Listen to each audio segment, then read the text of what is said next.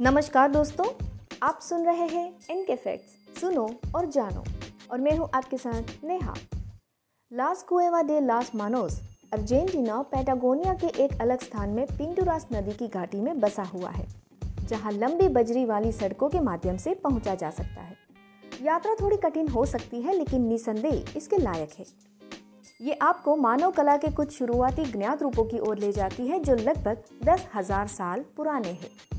ये साइट 800 से अधिक काले, सफ़ेद, लाल, पीले और गेरू हस्त चिन्हों के अपने लुभावने कोलाज के लिए सबसे प्रसिद्ध है। ये गुफाएँ शानदार उबड़ खाबड़ कैनॉन डी रियो पिंटूरास में स्थित है, जो प्रसिद्ध रूटा 40 पर पेरिटो मोरेनो शहर से लगभग 75 मील दक्षिण में है। अर्जेंटीना का रूट छियासठ के उत्तर। पेरिटो मोरेनो कोमोडोरो रिवादाविया में निकटतम हवाई अड्डे से लगभग पाँच घंटे की ड्राइव पर है। और ये स्थल अर्जेंटीना में एक राष्ट्रीय ऐतिहासिक स्मारक और यूनेस्को विश्व धरोहर स्थल भी है। तो चलिए आज के एपिसोड में इस शानदार गुफा के बारे में कुछ ऐसे फैक्ट्स जानते हैं जो शायद ही आप जानते हो। चलिए शुरू करते हैं।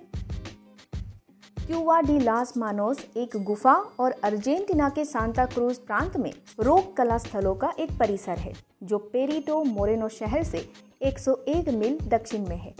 इसका नाम चट्टान की दीवारों पर कई कोलाजों में हाथ से बनाई गई सैकड़ों पेंटिंग्स के लिए रखा गया है। ये कला पूर्व कोलंबियाई दक्षिण अमेरिका के पुरातन काल के दौरान 7300 ईसा पूर्व और 700 ईस्वी के बीच कई तरंगों में बनाई गई थी। वही चित्रों की आयु की गणना कलाकृति बनाने के लिए गुफा की दीवार पर पेंट छिड़कने के लिए उपयोग किए जाने वाले हड्डी के पाइपों के अवशेषों, कलाकृति की रेडियो कार्बन डेटिंग और स्ट्रेटिग्राफिक डेटिंग से की गई थी। क्यूआ डी लास मानोस का नाम चट्टान की दीवारों पर कई कोलाज में उकेरे गए सैकड़ों हाथ चित्रों के लिए रखा गया है। वही ये कला नई दुनिया की सबसे महत्वपूर्ण कलाओं में से एक है। और पेटागोनियन क्षेत्र में अब तक की सबसे प्रसिद्ध रोक कला है। गुफा के पत्थर की दीवारों पर दर्जनों हाथों के निशान हैं। चित्रों में छिपकलियाँ, मकड़ियाँ, गर्भवती जानवर, छोटे जानवर और यहाँ तक कि बुरी आत्माएँ भी शामिल है। वे चीज़ें जो उनकी दुनिया को बनाती है, वे सभी चट्टान पर चित्रित है। क्यूवा डे लास मानोस, जिसका शाब्दिक अर्थ है हाथों की गुफा। ये दुनिया भर में बिखरी आकर्षक प्रागैतिहासिक रोक कला के संग्रह से संबंधित है।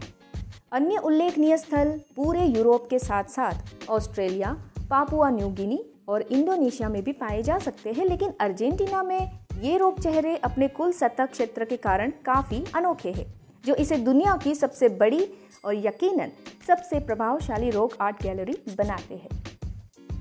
इतिहासकार उस सटीक क्षण को इंगित नहीं कर सकते हैं जब अर्जेंटीना के पूर्वजों ने अपने हाथों के निशान को स्टेंसिल करने और स्थानीय गुआनाको कैमिल्ड जैसी अन्य छवियों को रिकॉर्ड करने का निर्णय लिया था। लेकिन वे जानते हैं कि ये अतीत में तेरह हज़ार से नौ हज़ार पाँच सौ साल के बीच का समय था। एक और रहस्य जो शायद हमेशा के लिए बंद हो गया है। इस बात से उपजा है कि वास्तव में इस कला को किसने बनाया? सबसे आम सिद्धांत? निर्माता पैटागोनिया अब रियो पिंटूरास के इस क्षेत्र में तेहुलचे लोगों नामक शिकारी संग्रहकर्ता समुदायों के पूर्वज थे। 19वीं सदी के अंत में जब यूरोपीय उपनिवेशवादी आए तो तेहुलचे अभी भी यहाँ रह रहे थे। आज तक ये एक रहस्य है और इसके सभी अर्थ काल्पनिक है। कई विशेषज्ञों का कहना है कि ये कला एक अनुष्ठान हो सकती है जहाँ उन्होंने समारोह में अपनी उपस्थिति दर्ज कराने के लिए गुफाओं को चित्रित किया है। वहीं अन्य लोग सोचते हैं कि ऐसा उन्हें अपनी पहचान और जिस स्थान पर वे रहते हैं, उससे संबंधित होने का एहसास दिलाने के लिए किया गया था।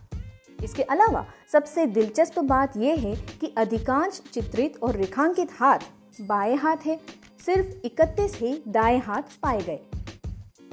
मुख्य गुफा जो लगभग 20 मीटर गहरी है। इसमें मुख्य कक्ष दो बाहरी हिस्से और प्रवेश द्वार के दोनों ओर की दीवारें शामिल है। प्रवेश द्वार लगभग 15 मीटर लंबा और 15 मीटर चौड़ा है और उत्तर पूर्व की ओर है। जब आप पहली बार प्रवेश करेंगे तो छत आपसे लगभग 10 मीटर ऊपर होगी, लेकिन अंदर की ज़मीन ऊपर की ओर झुकी हुई है और इसीलिए आप जितना गहराई में जाएँगे, आप छत के उतने ही करीब होंगे। आखिरकार ऊंचाई सिर्फ़ दो मीटर ही है। वैसे निकटतम शहर पेरिटो मोरेनो में गुफा कला के सम्मान में एक वार्षिक उत्सव भी आयोजित किया जाता है। इसे फेस्टिवल फोक्लोरिको क्यूआ डे लास मानोस कहा जाता है। वैसे इन हाथों की रेखाओं को दो सिद्धांत है। एक का सुझाव है कि हाथों को किशोर लड़कों के लिए मार्ग या समारोह के अधिकार के रूप में मुद्रित किया गया है, क्योंकि हाथों के निशान वयस्कों की तुलना में छोटे लगते हैं। दूसरा पूर्व अनुष्ठान का सुझाव देता है, जो अच्छे भाग्य के लिए किया जाता है। आशा करते हैं आपको हमारा ऑडियो अच्छा लगा होगा। अगर अच्छा लगे तो अपने दोस्तों के साथ ज़्यादा से ज़्यादा शेयर ज़रूर कीजिएगा। साथ ही हमें रेटिंग देना बिल्कुल भी मत भूलें। ऑडियो सुनने के लिए धन्यवाद। मिलते हैं आपसे अगले एपिसोड में। तब तक के लिए अलविदा। जय हिंद।